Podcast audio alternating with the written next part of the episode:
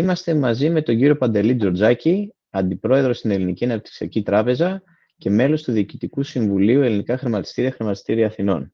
Ευχαριστούμε πολύ που είστε μαζί μας στο Innovation Talks. Ε, εγώ ευχαριστώ για την πρόσκληση και είναι χαρά μου που είμαστε παρέα για να πούμε μερικά πράγματα από το τι έχει γίνει μέχρι τώρα στον χώρο του innovation στη χώρα μας. Ε, να πω δύο πράγματα. Ο κύριος Τζορτζάκης σπούδασε διοίκηση επιχειρήσεων στο Πανεπιστήμιο Πειραιώς και Computer Science στο Brooklyn College της Νέας Υόρκης. Πρωτοπόρος στον χώρο των δικτύων και του ίντερνετ. Το χίλια εννιακόσια ενενήντα πέντε ίδρυσε τη ForthNet ως αρχικά spin-off του ΙΤΕ και παρέμεινε σι ι ο της ως το δύο χιλιάδες δέκα, καθιστώντας την ένα από τα ισχυρότερα brands στην Ελλάδα. Υφυπουργός ηλεκτρονικής διακυβέρνησης του Υπουργείου Διοικητικής Μεταρρύθμισης την περίοδο δύο χιλιάδες δέκα με δύο χιλιάδες έντεκα, διαμόρφωσε τη στρατηγική για τα πρώτα e-services, όπως η διάβια, την ηλεκτρονική συνταγογράφηση και άλλα συστήματα στη χώρα. Πρόεδρος του ΣΕΠΕ την περίοδο δύο χιλιάδες επτά με δύο χιλιάδες δέκα και σήμερα είναι μέλος του Διοικητικού Συμβουλίου της Quest Holdings, μέλος του άι τι Strategy Committee του Χρηματιστηρίου Αθηνών και εκτελεστικός αντιπρόεδρος της Ελληνικής Αναπτυξιακής Τράπεζας. Να πω επίσης ότι όταν γνωριστήκαμε εκείνη την περίοδο δύο χιλιάδες δέκα με δύο χιλιάδες έντεκα, ήμουν ιδιαίτερα χαρούμενος, γιατί κύριε Τζορτζάκη, σας είχα πάντα ως πρότυπο όταν φοιτούσα και εγώ στην Πάτρα, στο, στο Πολυτεχνείο. Θυμάμαι, σας το είχα πει και τότε, και πραγματικά χάρηκα πολύ τότε και για την γνωριμία μας, αλλά και για την συνεργασία που είχαμε. Ε, νομίζω είναι σημαντικό, είναι σημαντικό το κομμάτι των spin-off και του innovation και των startups και όλα αυτά, γιατί πραγματικά δημιουργείται μια κινητικότητα και το πιο σημαντικό είναι ότι βάζεις το όραμα σε νέους ανθρώπους, βάζεις την ιδέα και αυτό έχει πολλαπλασιαστικά ωφέλη και για τους ίδιους επιχειρηματικά, αλλά και την ίδια την κοινωνία. Γιατί σταματάει, ξέρεις, η κλασική μούχλα ότι ουσιαστικά αυτό πιο ξέρω να με διορίσει, να πάω στο δημόσιο, να πάω εκεί και τα λοιπά, και λέει ο άλλος, έχω και τις γνώσεις και την ικανότητα να στήσω τη δικιά μου επιχειρηματική δραστηριότητα. Άρα νομίζω ότι όσο πιο πολλούς πρωταθλητές δημιουργήσουμε, ε, τόσο πιο σημαντικό είναι ε, για τη χώρα μας. Γιατί ουσιαστικά θα αρχίσει σιγά σιγά το κομμάτι επιχειρηματικότητα να γίνεται σημαντικό στοιχείο στον τρόπο που ο νέος σκέφτεται. Γιατί αυτό που μας λείπει συνήθως είναι η έννοια του δουλεύω σαν ομάδα. Δεν κερδίζει ο ποδοσφαιριστής, κερδίζει η ομάδα. Και αυτό το κομμάτι μας υστερούμε σαν χώρα, υστερούμε σαν κουλτούρα. Άρα ο επιχειρηματίας εξορισμού πρέπει να στήσει ομάδα. Δεν μπορεί να τρέξει μόνος του μια επιχείρηση. Άρα στείνοντας ομάδα μαθαίνεις να μοιράζεσαι πράγματα και τη χαρά και τη λύπη και να διοικείς, να, να είσαι δίκαιος, να δημιουργείς ε, το όραμα που θα ακολουθήσουν οι υπόλοιποι. Άρα νομίζω ότι ε, το έχεις ζήσει και εσύ με την δραστηριότητα που έχεις κάνει και την εταιρεία που έχεις κάνει. Ε, είναι σημαντικό να πάμε σε μια τέτοια κατεύθυνση. Και είμαι χαρούμενος που αυτό το πράγμα το ξεκινήσαμε το δύο χιλιάδες έντεκα με τα JEREMIE, που ήταν τα πρώτα funds α, που γίνανε, δηλαδή Taxi Beach, όλες αυτές οι αρχικές εταιρείες, χρηματοδοτηθήκαν από τα τότε JEREMIE Funds. Και αν θυμάσαι, είχαν μπει εβδομήντα εκατομμύρια. Δηλαδή πόσα λεφτά πεταχτή, πεταχτήκαν σε διάφορα project και προγράμματα και φαντάσου το πολλαπλασιαστικό αποτέλεσμα αυτών των εβδομήντα εκατομμυρίων. Που βγήκαν... τα βλέπουμε τώρα σιγά σιγά, ναι. Ακριβώς, βγήκαν δέκα startups, βγήκαν πολλές, αλλά οι δέκα α, γίνανε μεγάλες, δηλαδή και έχουν φτάσει να, προσλαβ... να έχουν πολύ κόσμο, να είναι ε, αρκετές εκατοντάδες χιλιάδες τζίρι, ε, να εξαγοράζονται από μεγάλες εταιρείες στο εξωτερικό. Άρα βλέπεις ότι ουσιαστικά δημιούργησε μια κινητικότητα και πραγματικά είναι και από τα λίγα πράγματα που χαίρομαι τότε που τα ανάλαβε το ι άι εφ, γιατί ξέρεις, στη χώρα μας είμαστε καπετάνοι όταν έχει να κάνεις με ελληνικές κυβερνήσεις. Όταν οι Ευρωπαίοι καθόμαστε σούζα. Οπότε, ε, αν το είχαμε κάνει εμείς τότε, ε, τους καλύτερους να βάζαμε, την επόμενη, η επόμενη κυβέρνηση θα το κλείνε. Ενώ με το ι άι εφ το συνέχισε, ο ΣΥΡΙΖΑ μετά έκανε το Equifund, που ουσιαστικά ήταν μια σημαντική θετική κίνηση και τώρα συνεχίζεται αυτό το κύμα μέσα από την Αναπτυξιακή Τράπεζα, μέσα από την Αναπτυξιακή Τράπεζα Επενδύσεων και πραγματικά χαίρομαι να... γιατί ήμουν από, την... από τις πρώτες μέρες στο κύμα αυτό όπως εξελισσόταν και όσο πιο πολύ εξελίσσεται, όσο πιο χαρούμενος είμαι και εγώ. Και πολύ σημαντικά αυτά που μας λέτε, γιατί το Innovation Talks έχει πολύ νεανικό κοινό, οπότε να εμπνέουμε και τους νέους να ασχολούνται σε αυτή την κατεύθυνση. Ε, να ξεκινήσουμε την κουβέντα μας από την αρχή, όταν στο Ίδρυμα Τεχνολογίας και Έρευνας στην Κρήτη, κάπου πριν το χίλια εννιακόσια ενενήντα πέντε, την εποχή που δεν υπήρχε καν το ίντερνετ στην Ελλάδα, δημιουργήσατε τη ForthNet, μετατρέποντας μια ακαδημαϊκή ερευνητική δραστηριότητα του ΙΤΕ σε μια εταιρεία που προσέλκυσε μεγάλα επενδυτικά κεφάλαια από την Ελλάδα και το εξωτερικό. Ε, θέλετε να μας πείτε για αυτή τη διαδρομή?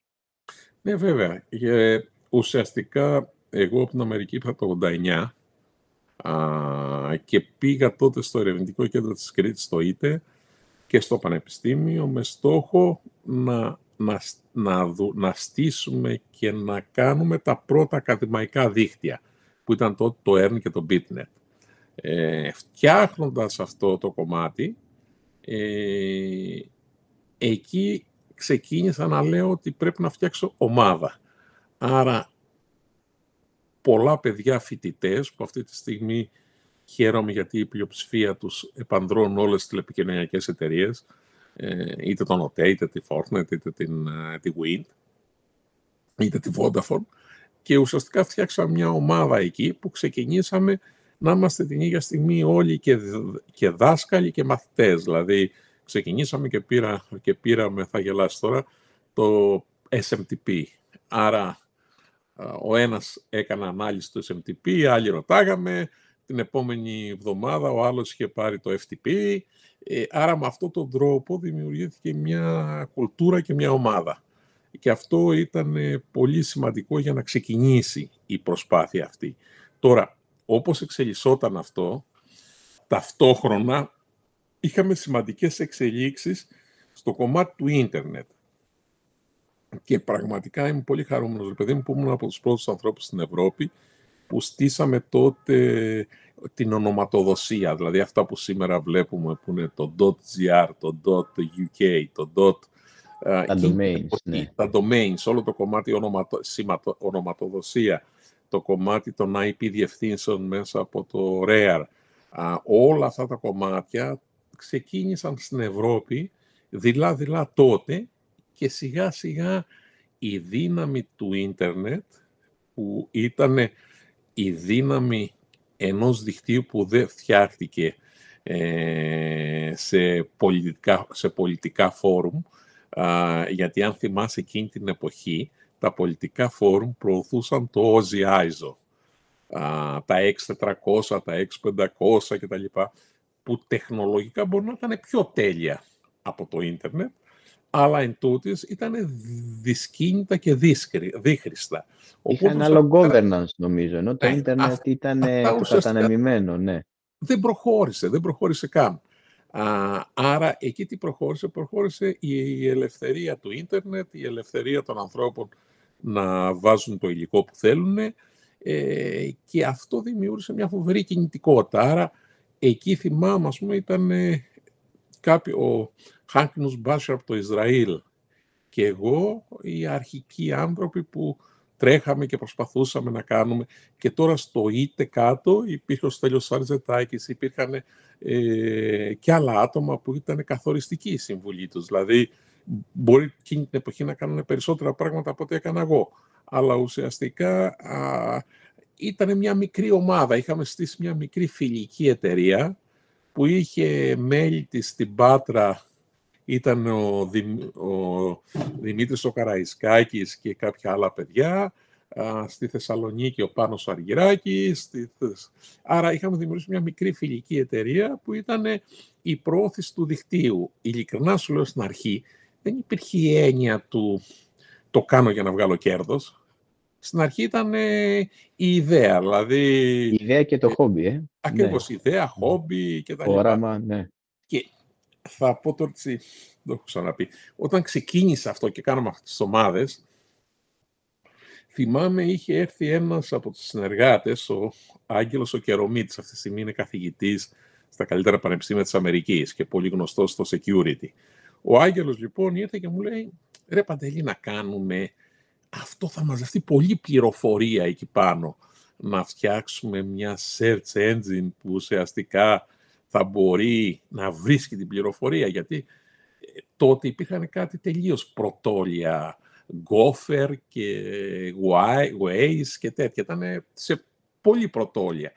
Άρα ήρθε το παιδί να κάνει... Και σκεφτεί αυτό. Την Google. Ναι, ουσιαστικά είχες σκεφτεί την Google πριν την Google. Σωστά, ε, ναι, ναι. Ναι, δυστυχώς τότε στη χώρα μας δεν είχαμε τη δυνατότητα να σηκώσεις εύκολα λεφτά, να κάνεις εταιρεία και τέτοια. Οπότε εγώ ήμουνα focus, αν δεν έχουμε αυτοκινητόδρομους, που θα τα βάλω με τα αυτοκίνητα, άρα η προτεραιότητα να κάνουμε δίκτυα. Τότε, αν θυμάσαι, ο ΤΕ ε, προωθούσε μόνο το χ είκοσι πέντε, ε, το ίντερνετ ούτου τα ακούγανε. Η ForthNet, η δημιουργία της ForthNet τους ανάγκασε και κάνανε την ΟΤΕΝΕΤ, ε, και ευτυχώς που προχώρησαν. Ναι, και θυμάμαι αυτή. Και με το Inbox που ήταν νομίζω ένα προϊόν της ForthNet τότε, ναι. Όπου εγώ είχα πάρει Inbox που πήγαινε στο ράφι, τα αγόραζες, πήγαινε σπίτι σου, ναι. Και έμενε στο ίντερνετ. Φανταστικό, ήταν φοβερή, ναι. Εποχή εκείνη. Ναι, ήταν το κόνσεπτ ότι να πάρει κάτι. Ε, το, το, το άγχος μας ήταν πώς θα δημιουργήσουμε την έννοια του προϊόντος. Δηλαδή να αισθανθεί ο άλλος ότι παίρνω κάτι και πάω στο σπίτι. Δεν κάνω απλώς μια αίτηση και φεύγω. Α, παίρνω κάτι, δηλαδή που είναι πιο κοντά σε αυτό που γίνεται τώρα. Νομίζω το είχατε πετύχει φοβερά τότε.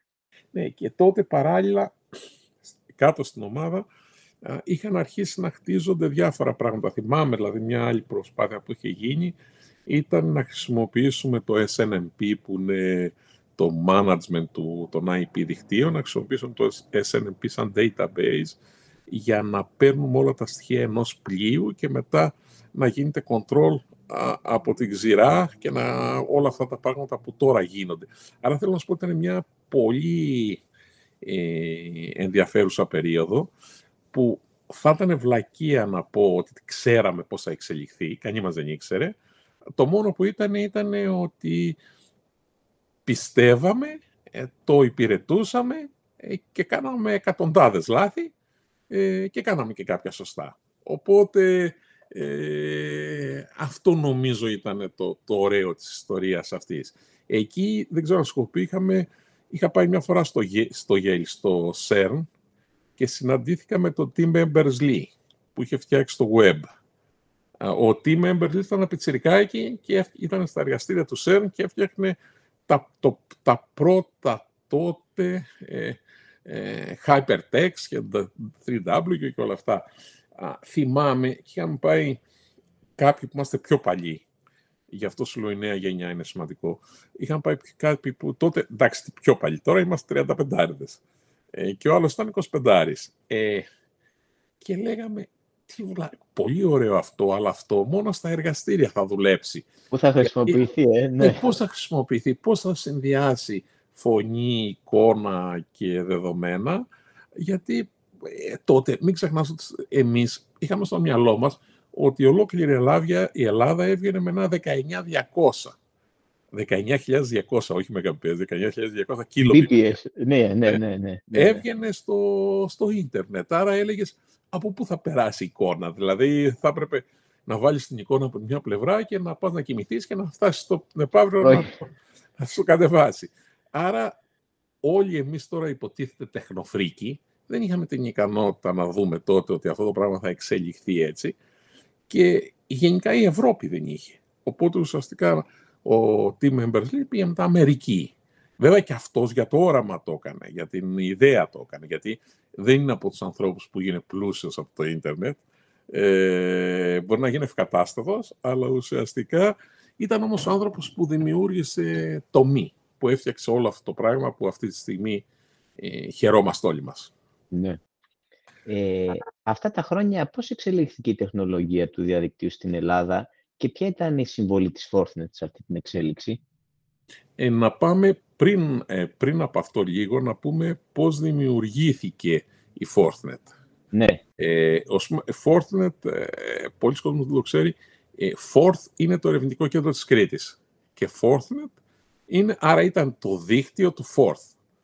Α, στην αρχή γιατί έτσι το κάναμε. Ήταν για να ενώσουμε τα εργαστήρια που είχε τότε στη Θεσσαλονίκη, στην Πάτρα, στην Αθήνα και, και όλα αυτά. Όταν λοιπόν το κάναμε αυτό, εγώ είχα αρχίσει να πιστεύω σε αυτή τη δυναμική και ότι αυτό το πράγμα θα πάει καλά. Από την άλλη ήξερα ότι δεν μπορούσε να μείνει μέσα στο πανεπιστήμιο. Δεν μπορούσε αυτό το πράγμα να είναι λειτουργικό. Πήγαινε στο λογιστήριο και σε κοίταζε άλλος με μισό μάτι, ας πούμε. Ε, οπότε λέω, α, να το κάνουμε εταιρεία. Δηλαδή συζητάω τώρα αυτό το ενενήντα τρία, ενενήντα δύο ενενήντα τρία. Η Fortnite δημιουργήθηκε τέλος το ενενήντα πέντε. Οπότε ενενήντα δύο ενενήντα τρία να το κάνουμε εταιρεία. Πάω και βρίσκω το συγχωρεμένο, το Στέλιο τον Ορφανουδάκη, που αν δεν ήταν αυτός δεν θα ήμουν εγώ στην Κρήτη. Ε, και του λέω, ρε Στέλιο, να κάνουμε μια εταιρεία. Α, α, έχει έρθει από το Yale, καταξιωμένος καθηγητής τα λοιπά, το έχει ξανακούσει στην Αμερική. Μου λέει, είναι καλή ιδέα, αλλά πού θα βρούμε τα λεφτά. Εδώ είναι το ερώτημα, πού θα βρούμε λεφτά. Και τώρα για να κάνεις δίχτυα, χρειάζεσαι φοβερές υποδομές. Δεν είναι. Εκείνη την εποχή κυρίως. Ναι. Αλλά ναι. Και τώρα ακόμα.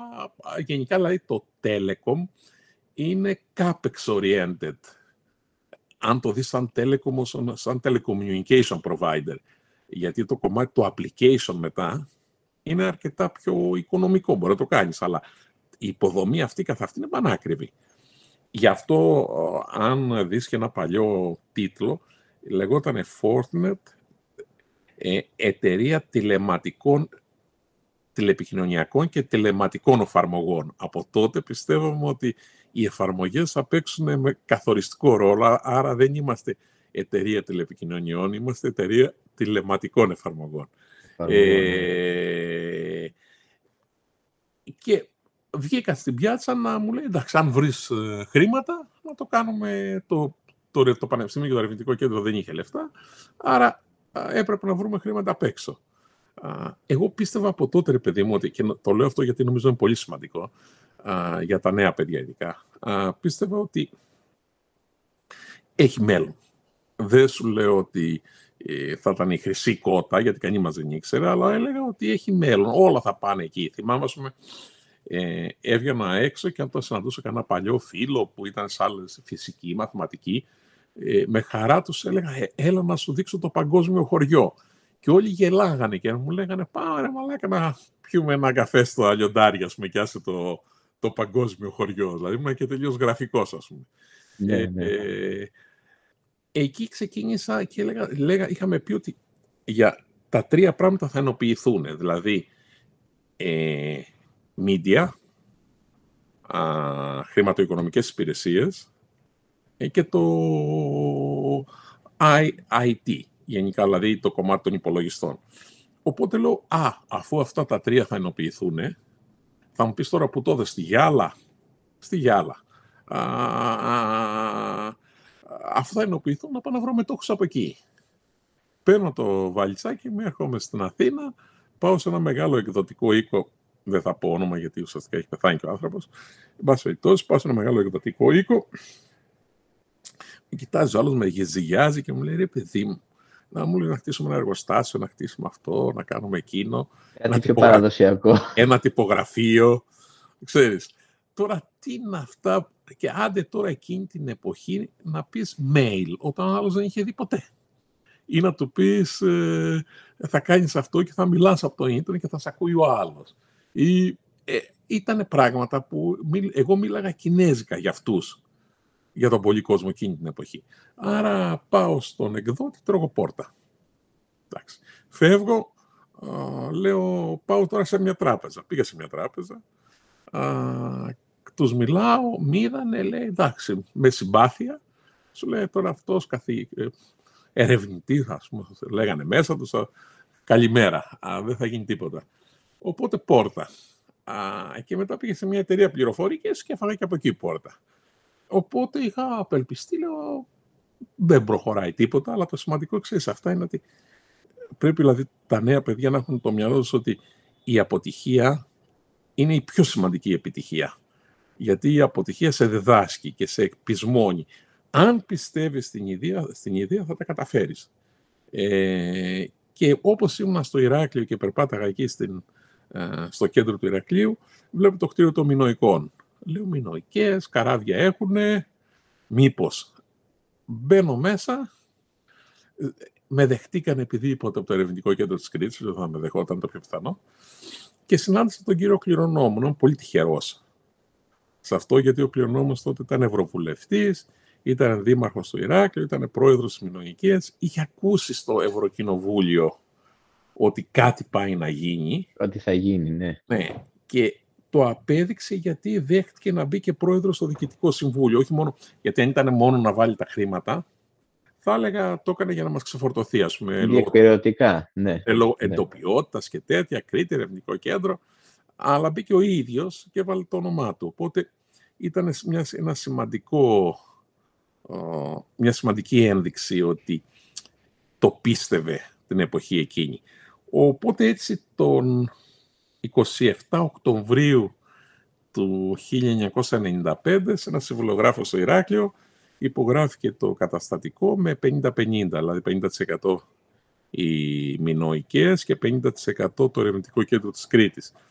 Τότε δεν πήραμε μετοχές η αρχική ομάδα που το στήσαμε, γιατί ήταν λάθος εκ των υστέρων, αλλά θεωρώ ότι αν το κάναμε, πιθανόν να μην υπήρχε η ForthNet και όλα αυτά τα πράγματα τώρα, γιατί υπήρχε, ξέρεις, η ζήλια για το μίσος. Α, τα κάνουμε για να οικονομήσουν. Εκμεταλλεύονται την κουλτούρα, ναι, για ναι. Να αυτό. Ήταν άλλες εποχές. Άλλη Οπότε, εποχή, ναι.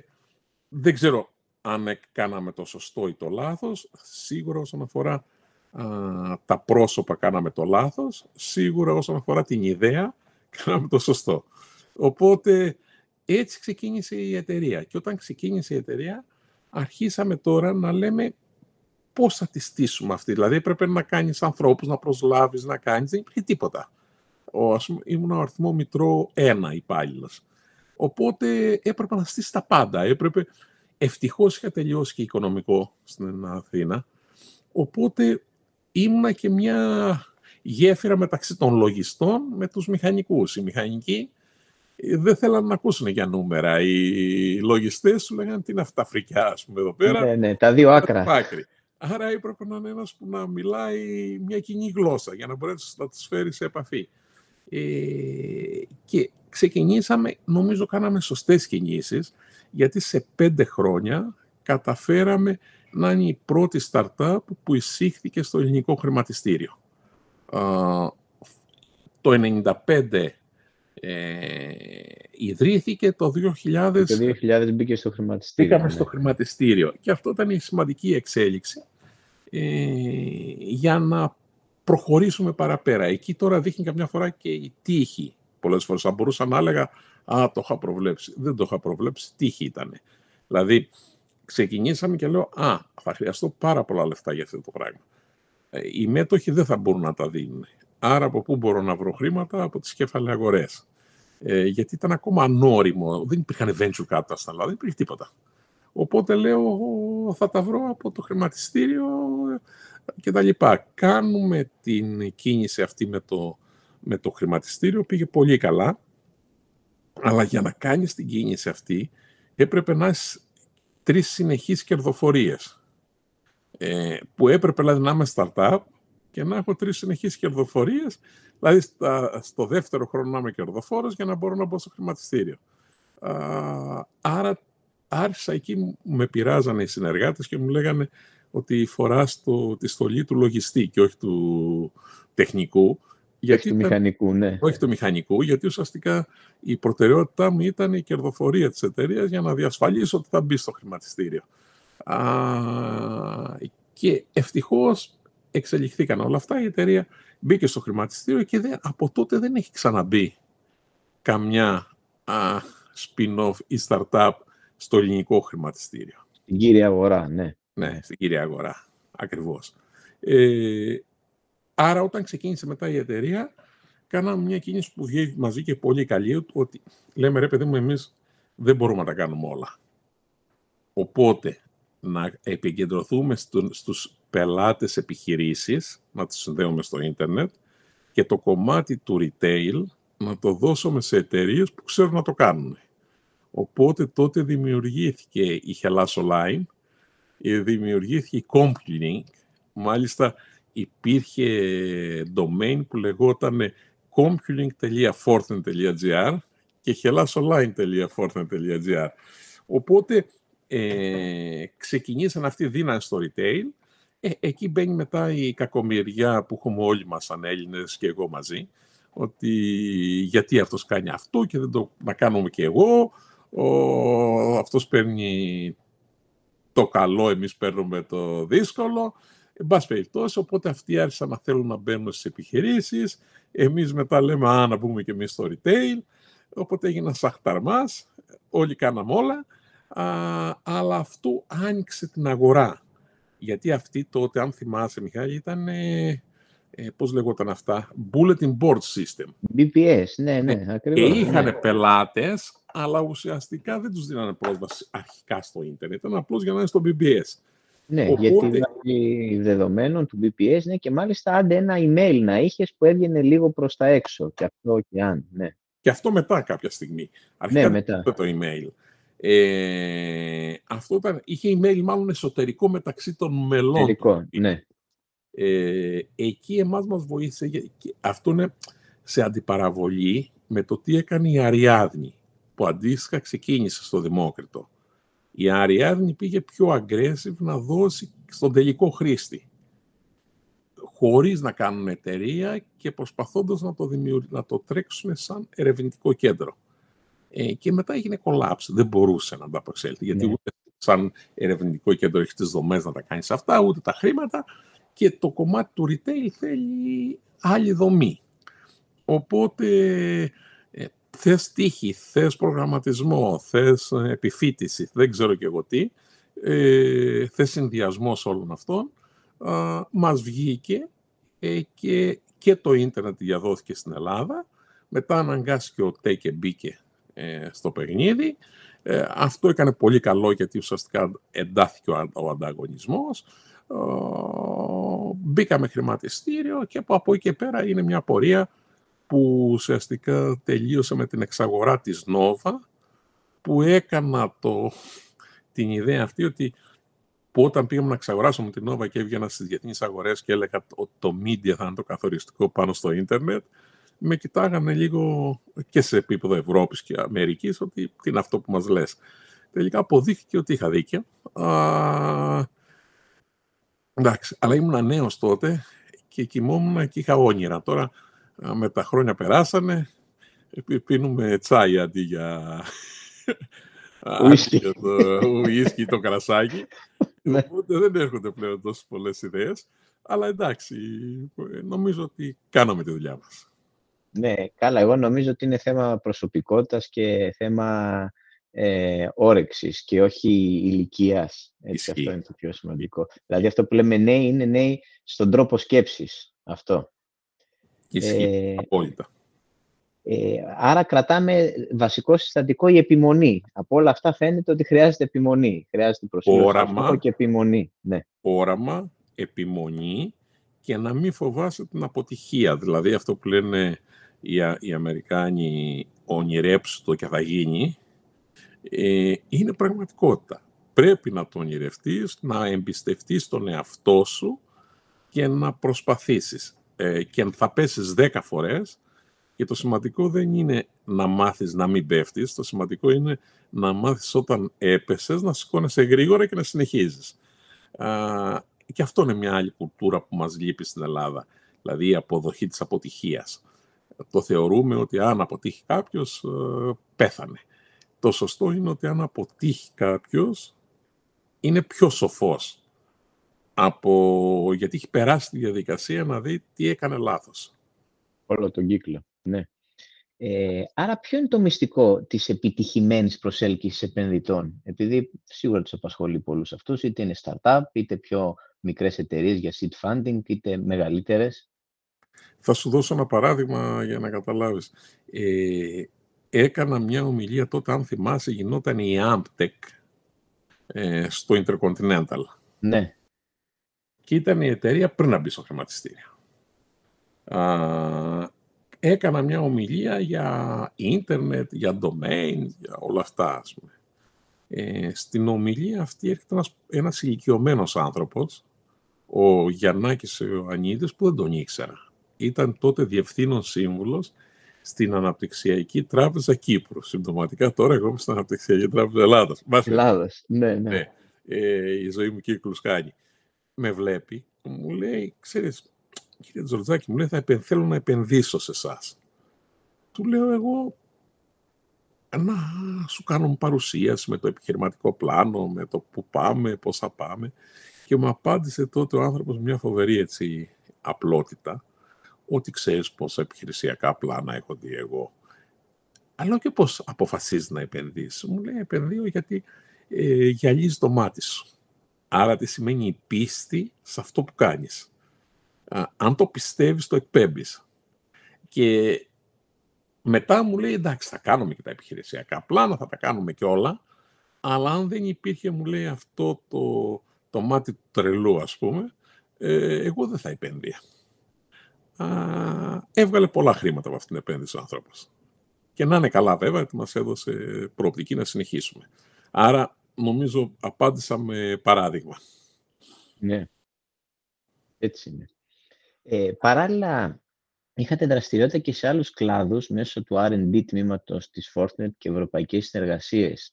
Ε, θέλετε να μας πείτε για αυτές τις δραστηριότητες και τελικά πόσο σημαντικό είναι για τις υγιείς εταιρείες να επενδύουν συνεχώς σε νέες καινοτόμες υπηρεσίες και προϊόντα? Ναι, και τότε είχαμε δημιουργήσει μια ομάδα κάτω στην Κρήτη ε, και υπήρχαν ε, τότε τα ευρωπαϊκά προγράμματα, το Transport Telematics, όλα αυτά. Το πρώτο που έκανα τότε ήταν να πω ότι, παιδί μου, δεν θέλω να μετατραπούμε σε ερε, ερεύνη το μάγαζο.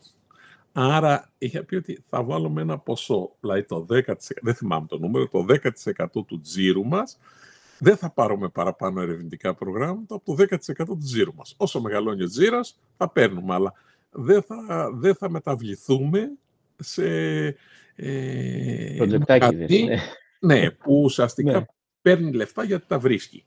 Ε, αυτό δείχνει και άλλο ένα πράγμα, η πίστη στο στόχο, δηλαδή ότι δεν πρέπει να σκέφτεσαι ευκαιριακά, δηλαδή θα, ε, πάντα λέω σε φίλους γνωστούς και τα λοιπά, πρέπει να ξέρεις σαν καπετάνιος ότι θα πας με το καράβι στην Κρήτη, ναι, ο καιρός θα σου φυσάει, θα αναγκαστείς να κάνεις και παρακάμψεις, αλλά δεν θα φύγεις να πηγαίνεις βόρεια προς Θεσσαλονίκη για να πας στην Κρήτη. Ε, θα πας νότια, αλλά θα, κόνει, θα πας λίγο ανατολικά ε, για να κόψεις τον καιρό, μπορεί να πας μετά και λίγο ε, δυτικά για να βρεις καλύτερες συνθήκες στη θάλασσα, αλλά ουσιαστικά πρέπει να ξέρεις που πας. Αν δεν ξέρεις που πας, χάθηκες. Ελιγμούς θα κάνεις, αλλαγές πορείας, αλλά στα πλαίσια πάντα του τελικού στόχου θα κάνεις. Αλλά πρέπει να έχεις τελικό στόχο. Α, οπότε... Ε, Είχα πει ότι, είχαμε πει τότε, εντάξει, ένα δέκα τοις εκατό τζίρος και τα λοιπά και τα λοιπά. Και ξεκινήσαμε μετά να μπαίνουμε σε ερευνητικές προτάσεις που θα μας βοηθούσε να βγάλουμε αυτό το δεύτερο συνθετικό του ονόματός μας, που ήταν το Telematics Application. Την πρώτη, φτιάξαμε τρεις εταιρείες με αυτόν τον τρόπο και θα, είναι στον χώρο των εφαρμογών, γι' αυτό τα λέω. Η πρώτη ήταν η Force, η Force σι αρ ες, που είχε το κομμάτι του ticketing της ακτοπλοείας.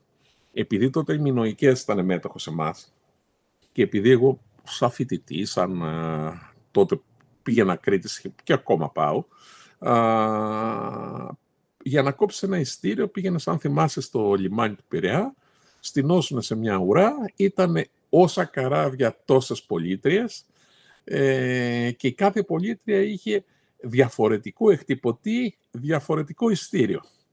Α, και λέω, ρε παιδί μου, δεν μπορούμε να βρούμε εκεί, με έναν συνάδελφο που είχαμε πάει παρέα, λέει, δεν μπορούμε να τα ενοποιήσουμε αυτά, να έχουμε όπως τα αεροπλάνα ένα ειστήριο και ένα υπολογιστή.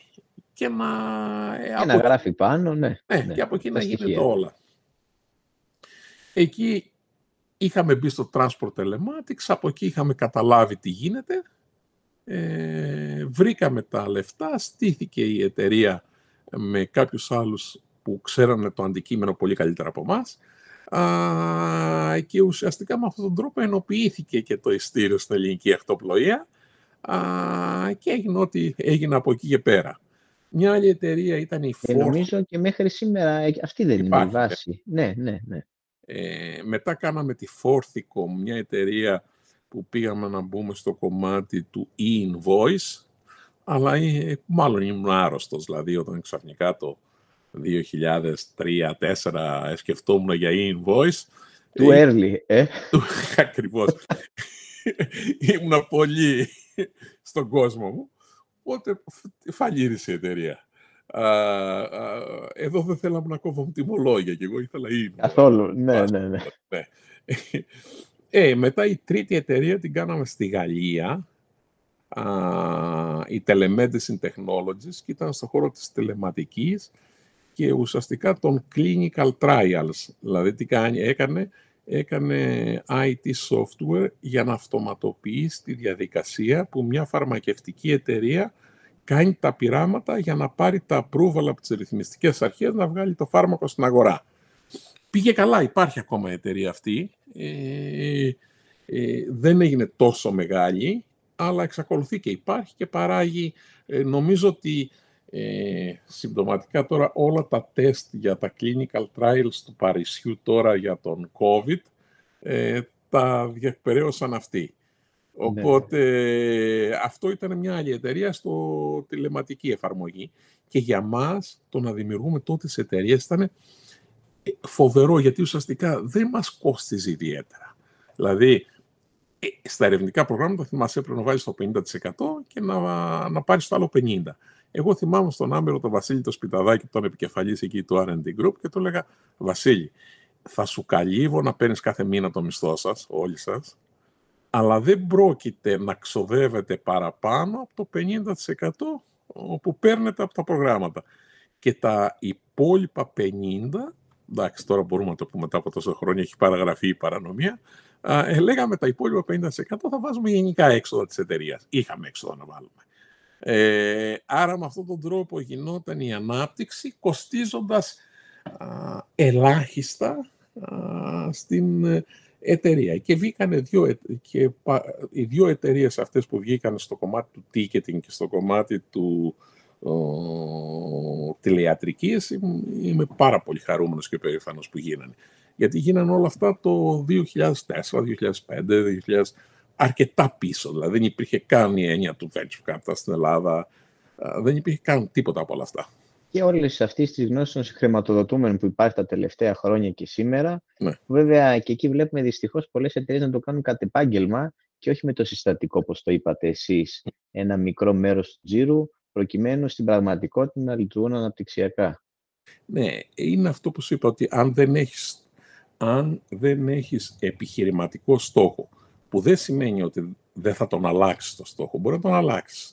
Αλλά αν δεν έχεις ένα στόχο και να βλέπεις μια τριετία μπροστά, και είναι θεμιτό να αλλάξεις το στόχο κάποια στιγμή, αλλά αν δεν βλέπεις σε μια τριετία και είσαι τι θα κάνω αύριο το πρωί, ε, εξορισμού δεν θα παράξεις αποτέλεσμα. Γιατί ουσιαστικά ξεκινάς κάτι και λες αυτό. Μετά έρχεται, ε, σου λέει ο άλλος αυτού, λες, α, να πάω και εκείνο, να κάνω το άλλο. Ε, τελικά δεν παράγεται αποτέλεσμα αυτό, με αυτόν τον τρόπο. Είναι, θυμάσαι, στα λειτουργικά συστήματα, δεν θυμάμαι τώρα το όνομα, υπάρχει ένα όνομα στα αγγλικά που είναι η χειρότερη κατάσταση που μπορεί να πέσει ένα λειτουργικό σύστημα. Yeah. Α, θα πούμε ένα παράδειγμα. Α, υπο, υπό, υπάρχει πιθανότητα σε ένα λειτουργικό σύστημα να αξιοποιείς το εκατό τοις εκατό των πόρων, να δουλεύεις το εκατό τοις εκατό της δυνατότητας του μηχανήματος και να παράγεις μηδέν αποτέλεσμα. Δεν σου θυμίζει λίγο τη χώρα μας καμιά φορά. Ναι, λοιπόν, ναι, ναι, ναι. Όλοι τρέχουν. Είναι η άεργος ισχύς που λένε, ναι, οι ηλεκτρολόγοι. Ναι. Λοιπόν, αυτό πώς γίνεται, αν σκεφτείς ότι ένας υπολογιστής είναι ένα τραπέζι, οι δίσκοι είναι τα συρτάρια και το κεφάλι είναι το μυαλό, ο επεξεργαστής, και ουσιαστικά τα χέρια είναι τα μπας, ανοίγεις το συρτάρι, βγάζεις ένα χαρτί πάνω στο γραφείο για να κάνεις τη δουλειά, τελειώνεις τη δουλειά, τη βάζεις πίσω στο ζερτάρι κτλ.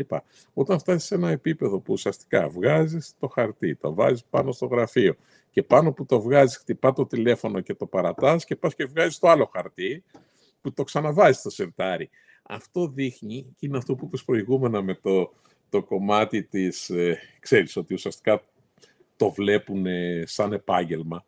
Όταν αρχίζεις και φτάσεις σε ένα τέτοιο επίπεδο που ουσιαστικά δεν παράγεις αποτέλεσμα, αλλά βγάζεις χαρτιά, το λέω μεταφορικά, από το σερτάρι στην επιφάνεια του γραφείου και τα ξαναβάζεις πίσω, εξ ορισμού σαν μαλάκας δουλεύεις, εκατό τοις εκατό δουλεύουν όλα, αποτέλεσμα δεν παράγεται.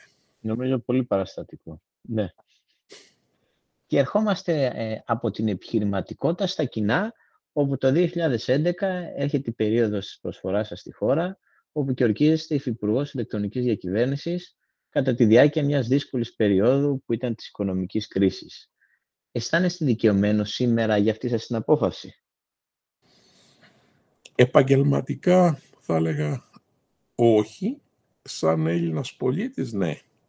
Ε, ουσιαστικά, τι έγινε τότε? Είχαμε εξαγοράσει την Νόβα πριν δύο χρόνια, είχαμε σηκώσει τετρακόσια εκατομμύρια από τις διεθνείς αγορές, ε, ήταν όλα αυτά σε εξέλιξη, αλλά η χώρα βούλιαζε. Οι επενδυτές είχαν σταματήσει πλέον να ενδιαφέρονται, μας κοιτάζανε με μισό μάτι, θα υπάρξει χώρα αύριο, δεν θα υπάρξει, αν γίνει κολάψ, χάσαμε τα λεφτά μας. Οπότε, όταν χτύπησε το τηλέφωνο και με πήρε ο Πρωθυπουργός τότε, ο Γιώργος Παπανδρέου, που ουσιαστικά γίναμε πάρα πολλοί φίλοι μετά, δηλαδή μετά που έφυγε από την εξουσία. Τότε που χτύπησε το τηλέφωνο, απλώς υπήρχε ένας αλληλοσεβασμός και επειδή και αυτός είναι λίγο έτσι γκατζετάκια σαν και εμένα, α, και τον είχα βοηθήσει στο Υπουργείο Παιδείας να πάρει σύνδεση στο ίντερνετ και όλα αυτά, με ήξερε, είχε... έβλεπε τη δουλειά που έχω κάνει και τι είχε γίνει και πίστεψε πολύ σε μένα ότι θα μπορέσω να τα καταφέρω να βοηθήσω τη χώρα μου. Ε, τα άλλη τρέλα και εγώ, είπαμε θα βοηθήσω τη χώρα μου, πούλησα ότι είχα σε μετοχές και τέτοια και πήγα εκεί. Ανάλαβα σαν υφυπουργός.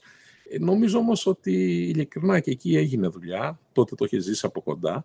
Ε, δεν τα έκανα εγώ όλα, εγώ απλώς βοήθαγα, συντόνιζα, Α, αλλά εκεί υπήρχαν αξιολογότατοι άνθρωποι που τότε, ε, ε, παράδειγμα εσύ, ο, ο Γιώργος Καραμανόλης, ο Καρούνος, ο, ο, η Νάνση, ε, δουλεύατε τότε στο Διάβια και τα λοιπά.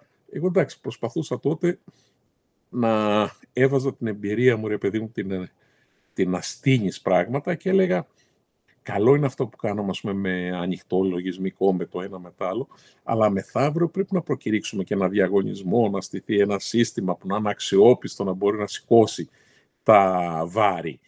Τότε πιθανόν και μέσα σας έλεγατε τι λέει τώρα αυτός, ας πούμε.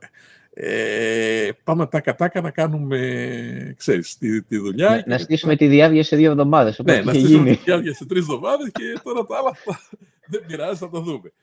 Άρα θεωρώ ότι εκεί ήμουν η γέφυρα... Γι' αυτό χρειάζεται η εμπειρία. Ναι, ναι, ήμουν η γέφυρα μεταξύ νέων ανθρώπων που ήταν νεότεροι από μένα με όραμα, α, με κάποιον ανθρώπο που είχαν την εμπειρία πώς τίνονται και πώς λειτουργούν τέτοια πράγματα. Ε, πάντως, πραγματικά χαίρομαι γιατί τώρα, μετά από δέκα χρόνια, ακόμα το ι αρ πι της κεντρικής κυβέρνησης τώρα προκηρύχθηκε. Το ΣΥΖΕΦ που ουσιαστικά όταν έφυγα είχαμε παραδώσει τεχνικό δελτίο και χρηματοδότηση. Δηλαδή υπήρχε και η χρηματοδότηση και το δελτίο ότι πρέπει να φτιαχτεί ένα κεντρικό ι αρ πι για την ελληνική κυβέρνηση. Το ξεχάσανε, το θάψανε ε, και ξέρεις είναι διακομματικό το πρόβλημα. Δηλαδή ήταν τότε η συγκυβέρνηση Νέας Δημοκρατίας α, Πασόκ, το ξεχάσανε. Βγήκε ο ΣΥΡΙΖΑ, το κάμανε ενέργεια σε κάποιες κατευθύνσεις, το συγκεκριμένο το ξεχάσανε. Ε, τώρα ο Πιερακάκης το βάλε μπροστά, το προκήρυξε, είναι σε εξέλιξη. Ε, αντίστοιχα το σύζευξη. Ξε, το ξεχάσανε, ο ΣΥΡΙΖΑ πριν να φύγει το ολοκλήρωσε. Ε, σημαντικό και αυτό. Άρα γι' αυτό μιλάω με παραδείγματα που έχει να κάνει με όλο το πολιτικό φάσμα και να πω ότι ουσιαστικά δεν υπάρχει έννοια της συνέχειας. Η συνέχειας, αυτό είναι πολύ σημαντικό. Ναι. Και το άγχος που έχουν οι πολιτικοί, γιατί δεν ήμουν ποτέ πολιτικός με τη στενή έννοια, δηλαδή να κατέβω σε εκλογές, το άγχος που έχουν οι πολιτικοί είναι οι επόμενες εκλογές και να μαζέψω ψήφους. Δεν σκέφτονται ότι... Δηλαδή, αν του πεις ένα πολιτικό, θα κάνουμε αυτό και θα έχει αποτέλεσμα σε πέντε χρόνια, ενώ ε, με ελάχιστες εξαιρέσεις, με ελάχιστες εξαιρέσεις, ε, δεν το πιστεύουν, δεν το θέλουν. Σου λέει, σε πέντε χρόνια που θα είμαι εγώ. Άρα προσπαθούν όλοι να χτίσουν το ρετυρέ και να μην, και, και να μην βάλουν θεμέλια στην πολυκατοικία. Πάμε κατευθείαν στο ρετυρέ που θα φαίνεται. Ε, μα θα πέσει πολυκατοικία. Ε, αυτό δεν το, δεν το βλέπουμε έτσι. Ε, ξανά λέω, φωτεινά παραδείγματα υπήρξαν ανάποδα, αλλά είναι η μειοψηφία. Και ξέρεις, τελικά, εγώ βλέπω το εξής, διακομματικά, σε όλα τα κόμματα υπάρχει μια μικρή μειοψηφία που τα πιστεύει και θέλει να κάνει πράγματα. Και η πλειοψηφία είναι στον κόσμο μας. Α, και γι' αυτό φτάσαμε εδώ που φτάσαμε. Ναι. Και εδώ ίσως έχει σημασία σε αυτές τις διαδικασίες να εμπλέκονται στελέχη, ενώ υπηρεσιακά στελέχη του δημοσίου, που σίγουρα μπορούν να διασφαλίζουν αυτή τη συνέχεια, βέβαια με τις εκάστοτε πολιτικές κατευθύνσεις, γιατί πάντα υπάρχει μια εκλεγμένη κυβέρνηση ή κάποιοι εκλεγμένοι πολιτικοί, αλλά νομίζω πρέπει να είναι στην κατεύθυνση της ενδυνάμωσης και της παραγωγής και της ανάδειξης άξιων στελεχών, υπηρεσιακών στελεχών στο δημόσιο τομέα. Χωρίς, χωρίς, χωρίς ισχυρή δημόσια διοίκηση, όλα τα άλλα είναι ε, κου, κουβέντα να κάνουμε. Ε, δεν μπορεί αυτό το πράγμα να τρέχει μόνο με συμβούλους, δεν μπορεί να τρέχει με μετακλητούς, δεν μπορεί να τρέχει με φίλους. Πρέπει να έχουμε μια ισχυρή δημόσια διοίκηση και να σου πω κάτι. Εγώ συνάντησα στην, στο χώρο του δημοσίου ανθρώπους που θα ήθελα πολύ να τους έχω και στον ιδιωτικό τομέα. Δεν είναι θέμα μεμονωμένων προσώπων. Δηλαδή, υπάρχουν πρόσωπα που είναι εκπληκτικά ικανοί. Έχουμε την ικανότητα α, α, να τους ευνουχίζουμε και να μην, ε, να μην τους αξιοποιούμε. Και αυτό είναι τεράστιο λάθος για τη χώρα.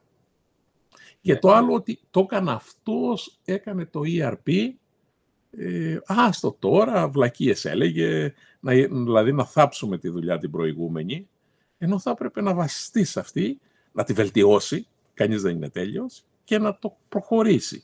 Ε, ευτυχώς τώρα, ας πούμε, ο Πιερακάκης το προχωράει. Δηλαδή ήταν έξυπνος, πήρε τα, τη δουλειά αυτή και την μετεξέλιξε, την άλλαξε, να είναι πιο συμβατής στις σημερινές υποχρεώσεις, αλλά προχώρησε. Ναι.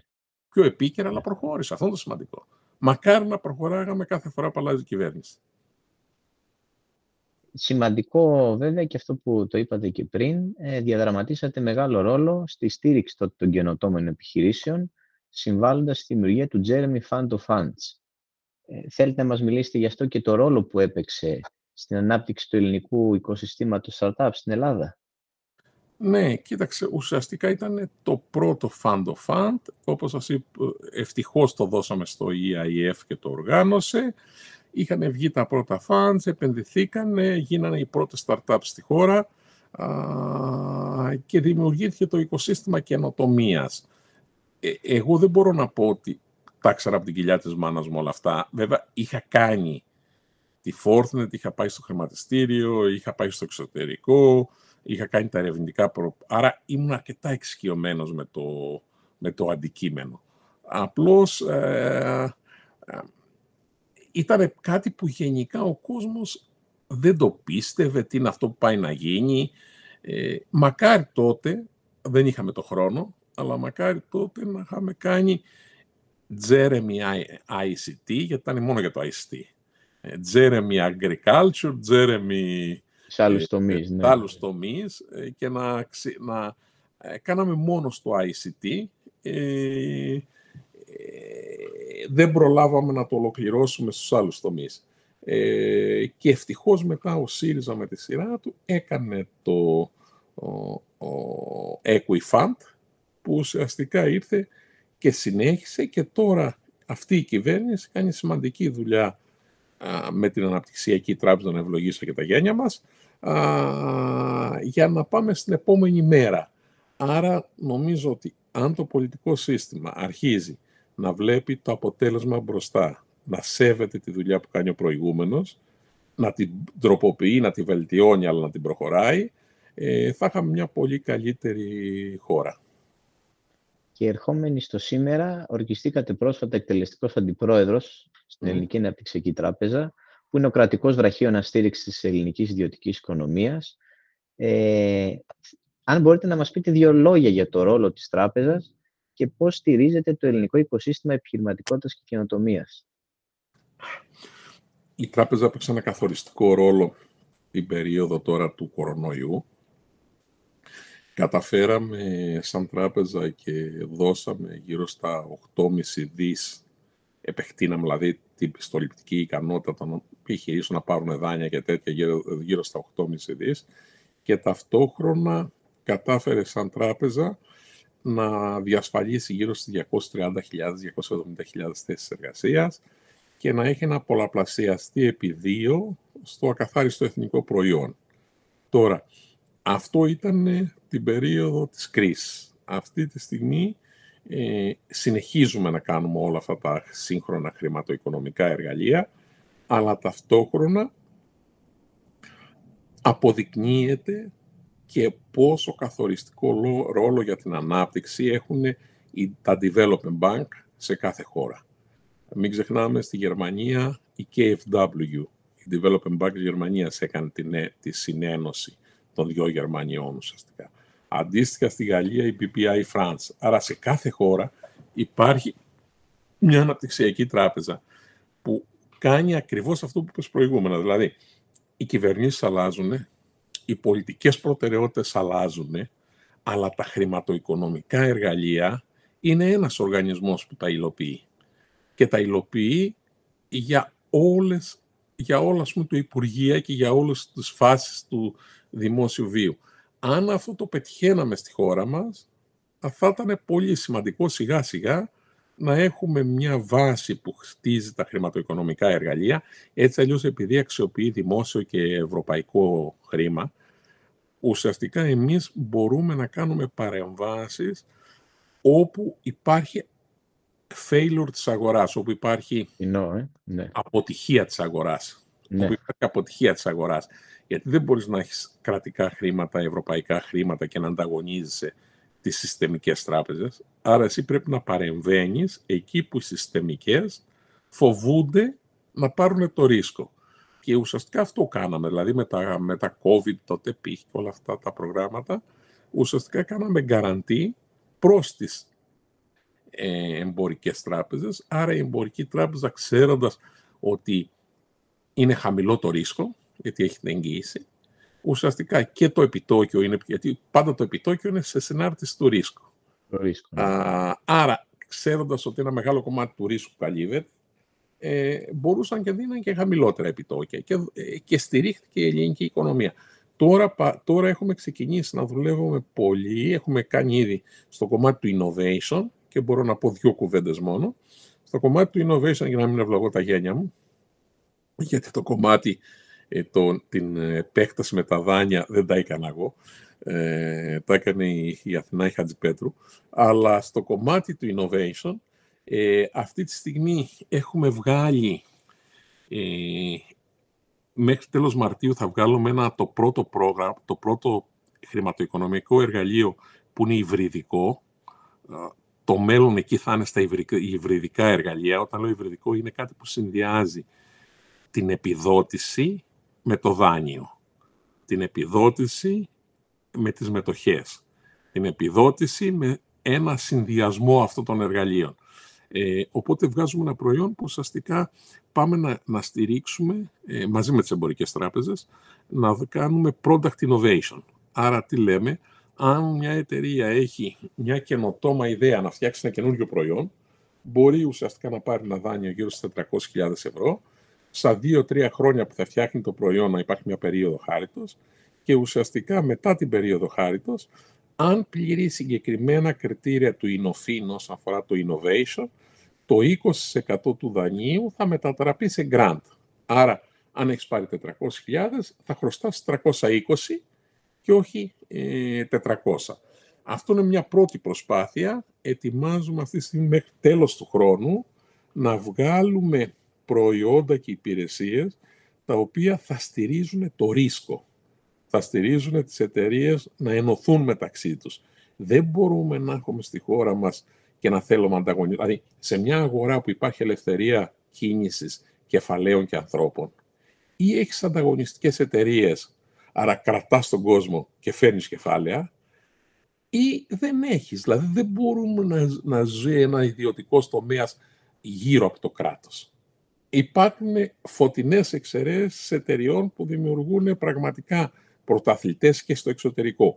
Αλλά γενικά, παράδειγμα στην τεχνολογία, είμαστε η τελευταία χώρα στις εξαγωγές προϊόντων τεχνολογίας στην Ευρώπη.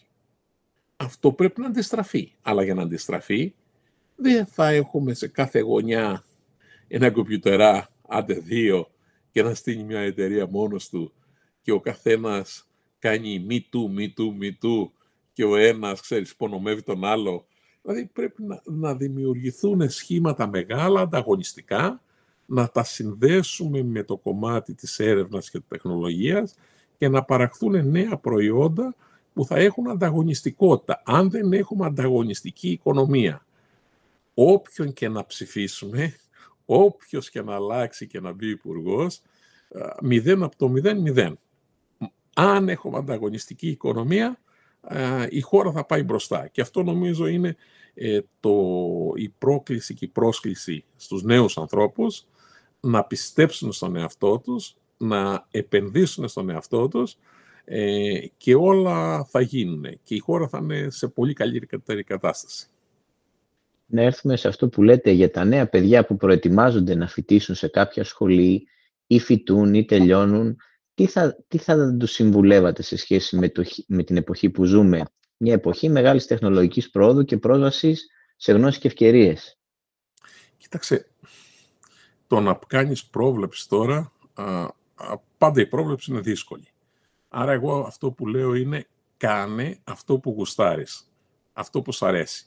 Αν κάνεις αυτό που γουστάρεις, θα το κάνεις καλά και αφού το κάνεις καλά θα πετύχεις. Αν κάνεις κάτι επειδή στο είπε ο πατέρας σου, επειδή στο είπε ο φίλος σου, επειδή το κάνεις επειδή δεν ήξερες τι να κάνεις, εξορισμούς αποτυχημένος. Άρα η κεντρική ιδέα είναι κάνε αυτό που σ' αρέσει και αυτό θα σου γυρίσει σε θετικό αποτέλεσμα. Γιατί να σου πω τώρα εγώ τι θα γίνει σε επτά χρόνια από σήμερα, κανείς μας το ξέρει. Μπορεί να ψηλιαζόμαστε πράγματα, αλλά κανείς μας δεν ξέρει τις εξελίξεις πώς θα έρθουν. Άρα νομίζω το σημαντικό είναι να, ο καθένας από εμάς, ειδικά τα νέα παιδιά, να μπουν και να κάνουν πράγματα που τους κάνουν χαρούμενους και επίσης να, να, να, να καταλάβουν ότι θα κερδίσει η ομάδα και όχι το άτομο, όσο καλό και να είναι το άτομο, και να καταλάβουν και το επόμενο που πρέπει να κάνουν μετά είναι να υπάρχει εξωστρέφεια, δηλαδή να δούμε διεθνείς αγορές, να δούμε προϊόντα και υπηρεσίες που θα μπορούσαμε να βγάλουμε έξω από τη χώρα. Είμαστε μικρή αγορά, είμαστε δέκα εκατομμύρια κόσμος. Δεν μπορεί να στηρίξει εταιρείες, ας πούμε, στον χώρο της τεχνολογίας, μεγάλες εταιρείες. Πρέπει να γίνουν εταιρείες που, οι οποίες, εντάξει, μπορεί αν είναι πετυχημένες όπως έγινε τώρα, να εξαγοραστούν από άλλες εταιρείες ε, μεγαλύτερες. Ε, ας πούμε, η τζέι μπι Morgan εξαγόρασε τη Viva. Η, η, Το Facebook εξαγόρασε την Ακισόνους, την Πάτρα. Άρα υπάρχουν τέτοιες κινήσεις. Έχουμε παραδείγματα, ναι, το τελευταίο Έχουμε... διάστημα, ναι. Και ένα παράδειγμα που λέω πάντα, ας πούμε, για το και έχει να κάνει με το εξωτερικό, που πολλοί κόσμος δεν το ξέρει, παιδί μου, είναι το εξής, ότι η Zeneca ήταν μια σουηδική εταιρεία και η κύρια πουλούσε τότε οξυζενέ, γάζες, δηλαδή low level, ας πούμε, ε, ιατρικά εργαλεία ή προϊόντα. Βρήκε λοιπόν στη Σουηδία, νομίζω, σε ένα πανεπιστήμιο, μια ερευνητική ομάδα που δούλευε τότε ε, την ομοεπαραζόλια, αυτά που παίρνουμε για το στομάχι μας. Α, αυτοί το είδανε, η ερευνητική ομάδα δεν είχε καταλάβει τη δυναμικότητα του προϊόντος Η εταιρεία το κατάλαβε, είχε το δίκτυο διανομής, γιατί με, μετέφερε άλλα, και έκανε ένα license agreement. Με το license agreement βγήκε το, το ΛΟΖΕΚ και ουσιαστικά κυριάρχησε η, η εταιρεία, έγινε πανίσχυρη, μετά εξαγόρασε την Άστρα και βλέπεις ότι η κουλτούρα της εταιρείας παραμένει. Δηλαδή, η Astra Zeneca συνεργάζεται με το Πανεπιστήμιο της Οξφόρδης. Για το εμβόλιο, ναι. Για το εμβόλιο. Αλλά μπορεί να πέτυχε, μπορεί να μην πέτυχε στο βαθμό που θα θέλαμε, αλλά ουσιαστικά θέλω να πω ότι το κομμάτι που λέγεται license agreement στην Αμερική είναι πανίσχυρο. Τα, τα πανεπιστήμια, τα μεγαλύτερα έσοδα τους είναι από license agreement που κάνουν με τη βιομηχανία. Στην Ευρώπη γενικά είναι υποτυπώδες. Στην Ελλάδα είναι ανύπαρκτο. Ναι. Ε, νομίζω βγάλαμε ένα ωραίο νέο για τη στήριξη των νεοφυών επιχειρήσεων με τα εργαλεία αυτά που είπατε. Θέλω να σας ευχαριστήσω για την κουβέντα που κάναμε. Α, α, ξέχασα να πω κάτι και νομίζω είναι σημαντικό να το, έστω για ένα λεπτό να το πούμε. Είναι το εξής, δεν ξέρω το είναι αγορά αν το έχεις δει. Ναι, βεβαίως. Ε, όλοι μας χρησιμοποιούμε το Facebook για να επικοινωνούμε σαν άνθρωποι. Το LinkedIn για να χρησιμοποιούμε σαν επαγγελματίες. Το κομμάτι επιχείρηση με επιχείρηση δεν υπήρχε. Αυτό φτιάξανε μια τέτοια πλατφόρμα οι Γάλλοι μαζί με τους Γερμανούς που την ονομάζεται Euroquity. Το Euroquity είναι μια matchmaking πλατφόρμα. Δηλαδή βγαίνεις εσύ και λες έχω αυτή την εταιρεία που κάνει αυτά και χρειάζομαι κεφάλαια για να κάνω εκείνο. Ή χρειάζομαι στρατηγική συνεργασία ή χρειάζομαι εμπορική συνεργασία. Με αυτό τώρα ξεκίνησε, ε, έχουμε σε τρεις μήνες μπει ήδη διακόσιες εβδομήντα επιχειρήσεις, σε τρεις μήνες. Ε, μέσα στο μήνα αυτό οργανώνουμε το πρώτο δικτυακό pitch event, που ουσιαστικά είναι από ελληνικές επιχειρήσεις και θα μπουν ελληνικά venture capital και ευρωπαϊκά venture capital, άρα να προσπαθήσουν να προσελκύσουν κεφάλαια. Από την πλατφόρμα αυτά έχουν πλαυτεί, έχουν σηκωθεί κοντά ένα δις ε, και νομίζω ότι είναι μια πάρα πολύ σημαντική ε, εξέλιξη γιατί γεφυρώνει τους τρεις κόσμους, δηλαδή το κόσμο των επιχειρήσεων, τον κόσμο των επενδυτών και τον κόσμο της βιομηχανίας α, για τις στρατηγικές συνεργασίες. Αυτό νομίζω είναι καθοριστικό για την εξέλιξη. Την ίδια στιγμή έχουμε προχωρήσει, δεν το έχουμε ανακοινώσει ακόμα, αλλά εντάξει, μέχρι να... Α, έχουμε προχωρήσει και με την Κίνα. Α, άρα, εμείς τι θέλουμε, να, να γίνουμε το corridor που δίνουμε εξωστρέφεια στις ελληνικές επιχειρήσεις. Και χωρίς να αντικαταστήσουμε κανένα φορέα. Δηλαδή, εμείς τι δίνουμε το ηλεκτρονικό εργαλείο, ένα fintech προσέγγιση, ε, να ενώσουμε τα τρία διαφορετικά user group. Πολύ σημαντικό. Να πούμε ότι όλα αυτά υπάρχουν και στο site της Ελληνικής Αναπτυξιακής Τράπεζας, το έιτς ντι μπι τελεία τζι αρ. Θα το βάλουμε και σαν link στο κείμενο του podcast. Βέβαια. Οπότε εκεί όποιος ενδιαφέρεται μπορεί να πάει να δει και να συμμετέχει. Ακριβώς. Ευχαριστούμε πολύ για τη συζήτηση. Εγώ σας ευχαριστώ. ευχαριστώ πολύ. Την πλατιάσαμε ίσως λίγο παραπάνω από ότι... Αλλά νομίζω... Πολύ ενδιαφέροντα να... πράγματα και... Και αυτό νομίζω είναι το πιο σημαντικό. Μακάρι να κινητροποιήσουμε και να κινητοποιήσουμε και να εμπνεύσουμε τη νέα γενιά προς αυτές τις κατευθύνσεις. Η νέα γενιά είναι πολύ καλύτερη από εμάς. Φαίνεται σε κάθε μέρα και πιστεύω ότι θα καταφέρουν πολύ περισσότερα πράγματα από ό,τι καταφέραμε εμείς. Να είστε καλά. Ευχαριστώ πολύ για την ευκαιρία να κάνουμε αυτή την, το podcast. Και εγώ, και εγώ. Χαιρετώ. Γεια σας. Καλά. Γεια, γεια.